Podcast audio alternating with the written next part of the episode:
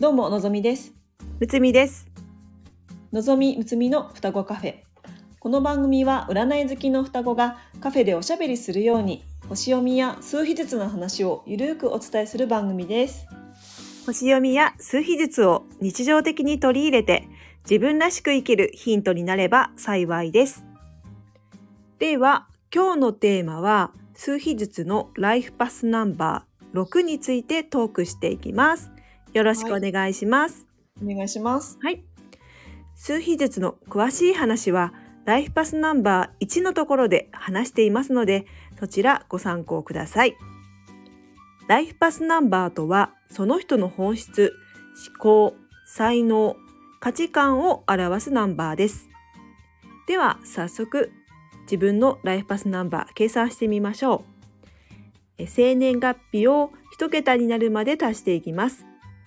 そして2桁がゾロ目になった時11、22、33になった場合はそこでストップ。11、22、33はマスターナンバーと呼ばれる数字になります。今回33になった方は3たす3は6なので6の要素も含まれます。3と6のところを参考にしてくださいね。計算はえー例えば1990年1月4日生まれの場合 1+9+9+1+4 は24さらに 2+4 は6ということでこの方のライフパスナンバーは6になります。では皆さん計算できたでしょうか？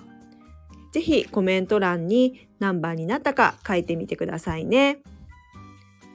では、ライフパスナンバー6の特徴言ってみましょう。6は母性を表します。お母さんを、え象徴します。とても愛情深く周りに対する思いやりに満ち溢れています。困った人がいれば献身的に助け責任感の強い人です。また美に対する感性が高く芸術センスのある方です。人の教育が上手で人の世話に気が利くタイプになります。えー6の特徴はこういう感じです。では有名人どんな方がいらっしゃるでしょうか、えー言っていきます。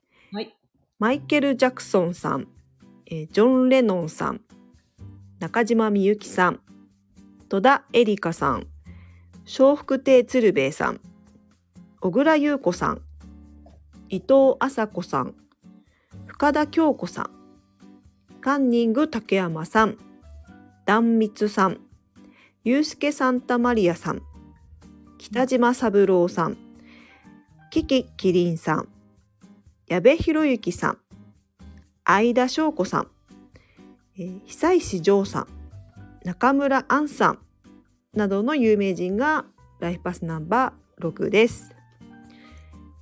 はい、こんな感じでしたけども、うん。いかがですか？そうですね。あのまあマイケル・ジャクソンさんとか、うん、あのまあ、伊藤麻子さんとか、うん、キキキリンさん、えうん。ー鶴瓶さんとか、うん、優しい感じのうん、印象ですね。うん、うん、確かに。うん、伊藤麻子さんとかなんかうん。お母さんって感じ。そうですイメージ。なんかみんなのお母さんっていう感じしますよね。うん。まああの独身なんですけど雰囲気が。うん。雰囲気がそういう感じですね。うん、うん。そうですね。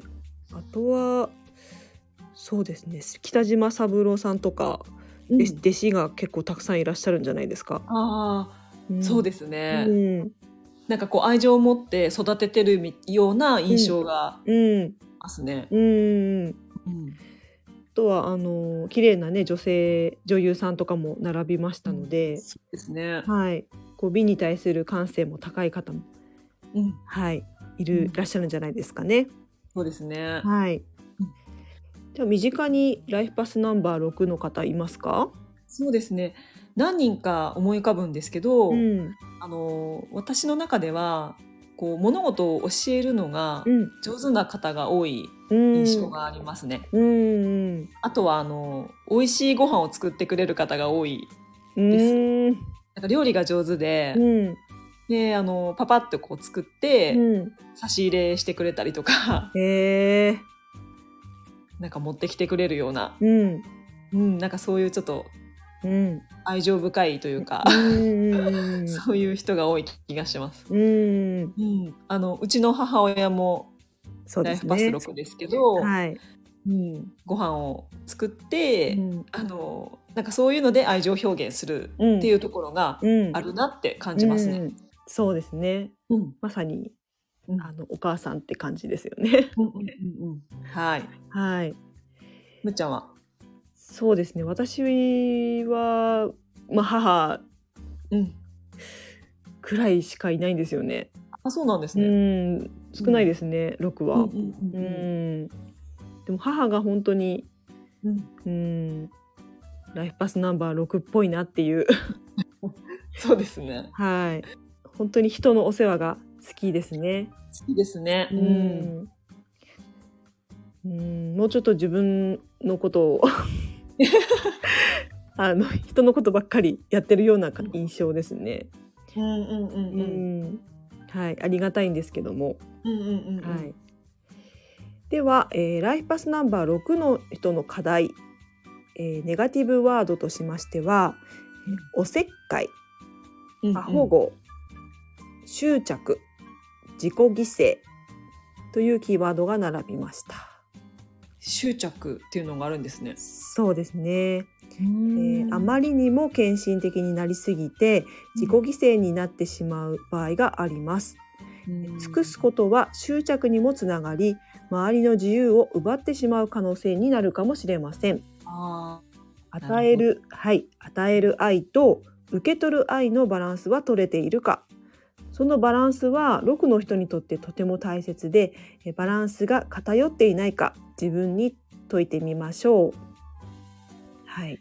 ということーで、はい、結構そうなんですよね。6の人は、えっと、与える愛と受け取る愛のバランス、うん。まあ本来はあの取れるっていうあの才能はあるんですけども、はい。えー、け意外と、うんあの与える愛が大きい人が多くて、あの自分あの受け取る受け取り下手な方がうん。いらっしゃいますね。うん。はい、ちゃんと自分も大切にしてあの受け取ることで、えーその相手の愛を引き出すっていうのもうん。ありますので、うん。はい、そこのバランスっていうのが非常に大事になります。はい、こうまあ受け取るっていうこともはい、まあ愛ですよね。そうですね受け取る愛ですよね。受け取る愛？うんうんなんかそういうのはちょっと若い頃は分からなかったんですけど、ううんんやっぱりあげたいっていう人に対して、うんやっぱそれをもらってくれるうん人がい,、あのいるっていうのは、うんあのなんていうか、うん。うん、なんかひ必要というか。そうね。受け取ってくれる人が、うん。あのいるからこそ成り立つという。うんうんあうん。るので、うん。うん。私たちがねうん。33なのではい、6の要素が含まれるのでうんそこら辺はうん。あのやっぱり人生経験の中でうん、学んできましたよね。ああるかもしれないですうね。ん、うんやっぱりあのーそこら辺のバランスうん、は大事だなというふうに、そうですね。はい、経験でも感じましたね。うんうんうん。はい、では、えーこんな感じでいいですかね。はい。はい。えーではこの番組ではえお悩みレターを募集しております。えー西洋先生術と数秘術の観点から、えー一言アドバイスさせていただければと思いますので、えー何か、えー見てほしいという方は、えーレターを、えー送っていただけたらと思います。では今日はこの辺でまた次回の双子カフェにも気軽に遊びに来てくださいね。では。のぞみでした。むつみでした。バイバーイ。バイ。